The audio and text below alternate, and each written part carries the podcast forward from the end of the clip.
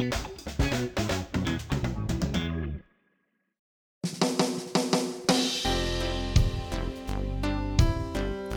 い、皆さん、こんにちは。こんばんは。えー、坂本チーズトーク、えー、10月16日です。えー、っと、今日はですね、あの、先日、1週間近く前だったかなと思いますけど、えっと、インスタライブをやってるのを聞いていて、これは何かというと、あのエリエリさんっていう、えー、っとね、古着などを扱っている、そういうご商売をされ、まあ、主にネットだと思うんですが、ご商売をされている方で、で、まあ、こうその古着を通じていろんな、あの、えー、まあ、環境とか、そういったものに、いい、いいものを、こう、なんていうか、普及しようとか、まあそんな感じでですね、えっ、ー、と、発信をされていたり、まあ、あの、プロフィールを見ると、えー、彩色とかね、気候危機とかね、まあそういったことに関心があるよっていう感じのプロフィールが、えー、表示されてるんですけども、あのこのエリさんがですね、主催してですね、まあ、特にこの総選挙に向けて、えー、っと、政治の問題もやっぱり考えていきましょうねっていう感じのことをずっとこうアピールされていて、で、その中で、あの新しい取り組みとして、えー、クイズ、この国の問題が問題。政治のことを楽しくクイズで学ぼうというコーナーを作っておられましてね。で、まあ、クラウドファンディングなどもされているんですけども、まあ、こういう企画の中でね、こんな問題ありますよ、あんな問題ありますよっていうことで、まあ、いろいろとこの問題提起をされているんですけど、その取り組みの中で、えーまあ、国会議員などを政治家を呼んでね、この国の問題何何ですか？みたいなトークをされるてるんですねあの。たくさんの方は出てないんですけども、えっと、紹介すると、ほんの数名の方ですね。で、1番目が立憲民主のなんとかさん、名前出てこなくてごめんなさい。で、2番目がですね、共産党の小池晃さんがインタビューされているんですね。インタビューというかトークしてるんですね。で、その後、あの立憲民主党の、えーと、福山さんが出ていて、まあ、ここのここのテーマは、立憲民主党ってどんな党ですかっていう、まあ、そういうあの内容になってみたいなってたようです。で、その後、そえっ、と、その後はね、またね、共産党の田村智子さんなんですね。田村智子さんは、政策、選挙、環境のことということで、まあ、かなりテーマ広くあのインタビューというか対話をされていまして、まあ、実はこれをですねあ、10月5日だ、10月5日だから、えー、もう10日ほど前ですね、あのー、このトーク私も聞いてまして、まあ、今もこれ、インスタでね、あのー、聞けますので、ぜひ見ていただいたらいいかなと思うんですけど、非常に良かったですね。あだから、まあ、今日の坂本チーズトークの、えっと、この解説の方にもリンク貼っときたいと思いますけど、あのまあ、日本共産党っていう党がどういう党なのかとか、なぜこの政治を変えなきゃいけないと田村さんは思ったのかとか、えー、共産党というといろんなあのネガティブなそういうあの見方がされる中で、えー、なぜ共産党に入られたんですかとかいうところからずっと紐解いてお話をされていてあの非常に良かったです。あの田村さん自身が何だったかななんか、えっと、核兵器の問題だな、確か。高校時代に核兵器の問題で、えー、あのなぜ核があるのかとかいうようなことを真剣に考えていった時に、まあ、大学に進学した後日本共産党がその問題についていろいろ真剣にやっているっていうことを聞いてあの、まあ、共産党に入ったみたいな確かそんな話だったような気がします。で、まあ、この中で、あの、気候変動に対応する、ね、日本共産党の、えー、2030戦略っていうのを9月に出したんですけども、あの、こう日本のね政府の、えー、気候変動対策ってあまりあまりにこの逆行していて、えー、世界でこのねあの今世紀末までに地球の温度上昇1.5度以内にとにかく抑え込むために、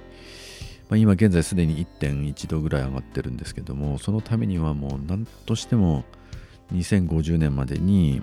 えー、実質 CO2 排出量ゼロにしなきゃいけなくて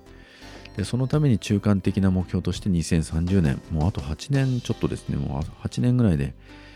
えー、現在の現在のというか2010年の時のあのー、CO2 排出量の、えー、45%をカットしなきゃいかんというのが国連の IPCC の目標数値なんですね。で、これにやっぱりこれを実現するために特に排出量の多い先進国は一層重い責任を持っていますよと言ってでそれであの各国にそういうふうに呼びかけてるわけですね。なんだけど日本の政府の目標っていうのはもう極めてちょろいんですよね。この、えー、2013年比で46%削減しますとか言ってるんですけどもおいおい待てよと2013年じゃなくて2010年じゃないのかというふうにこう言われるわけですよ。で2010年比で言うと46%じゃなくて42%になるわけですよ。42%。え、何それ？ごまかすなよっていう話でね。で、しかもですね、CO2 削減すると言いながら CO2 をばらまいている火力発電、石炭火力発電をこれから9基だったかな、まだ増やすって言ってるんですよね。おいおいおいおい、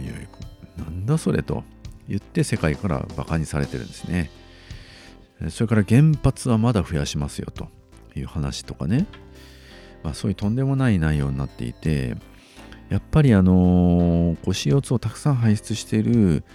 そういう業界ってね、やっぱりね、あの電力発電業界なんですよ。で、しかもその石炭火力とか、まあ、そういうこう化石燃料を使って、えー、発電するところがもう圧倒的に CO2 排出してます。それから鉄鋼業界ですね。で、こういうところから自民党は大量にもう莫大なこの政治献金もらってますので、やっぱりね、財界忖度しちゃってるんですよね、今のね、自民党政府ってね。だから、CO2 削減しますって悪いけど、石炭火力、これもうやめますって言えないんですよね。で、これはでも世界から笑い物だし、世界はそういうふうに確かに火力発電、石炭火力発電やめるとか、あの鉄鋼業界のそういった排出量を抑えるために、えー、古い鉄を使う、えー、そういう方式に変えろとかっていうことを言うと、大変な反発を食らうんですけど、反発食らうけども、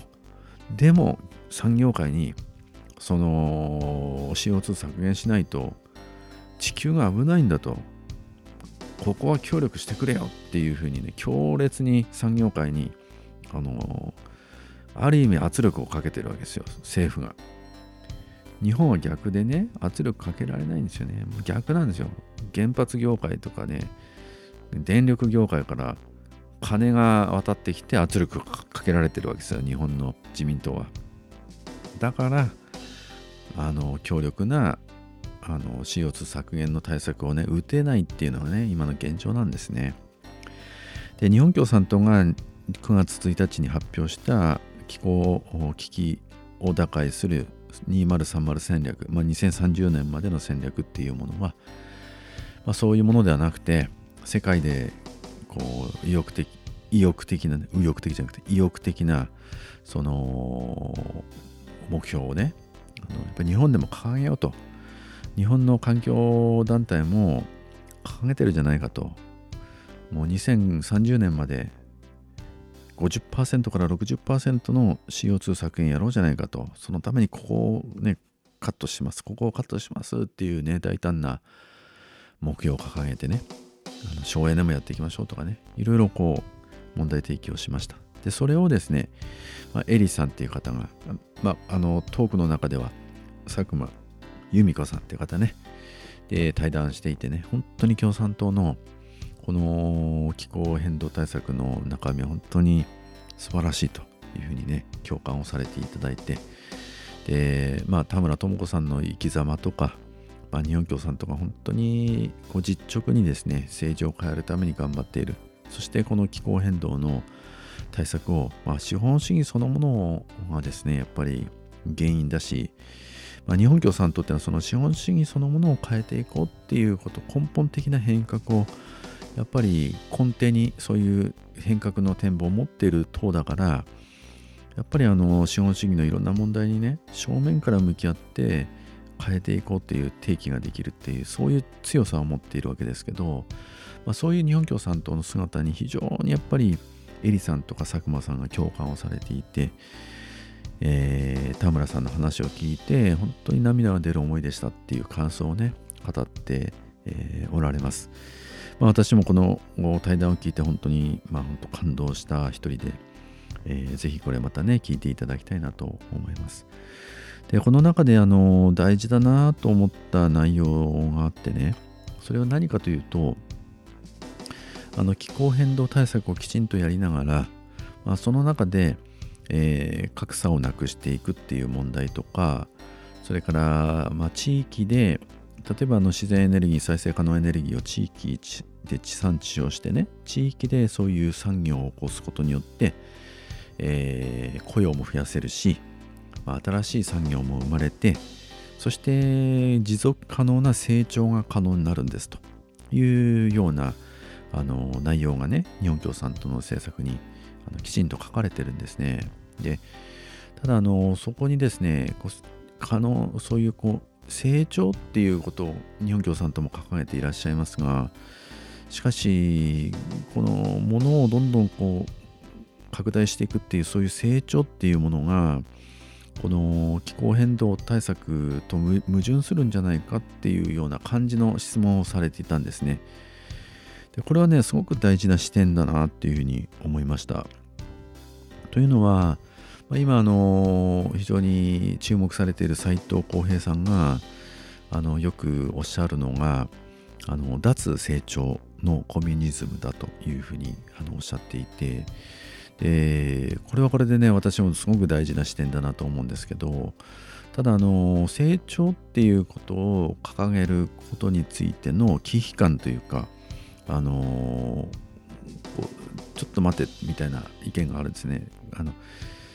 だあの気候変動をね解決していこうって言ってるのに成長ってどうなのみたいなそういう疑問系のねあの、えー、言い方があるんですねでえっ、ー、とまだからあの私の感覚っていうか考えで言うとやっぱり成長あの斉藤さんたちが言ってる脱成長という文脈での成長っていうのはやっぱりあの利潤を獲得する悪なき利潤利潤の追求のために物をこう生産し続けてそして売り続けて消費し続けてそして廃棄し続けてでこれを際限なく続けていくっていうのが資本主義的なあの拡大再生産ででこれがやっぱり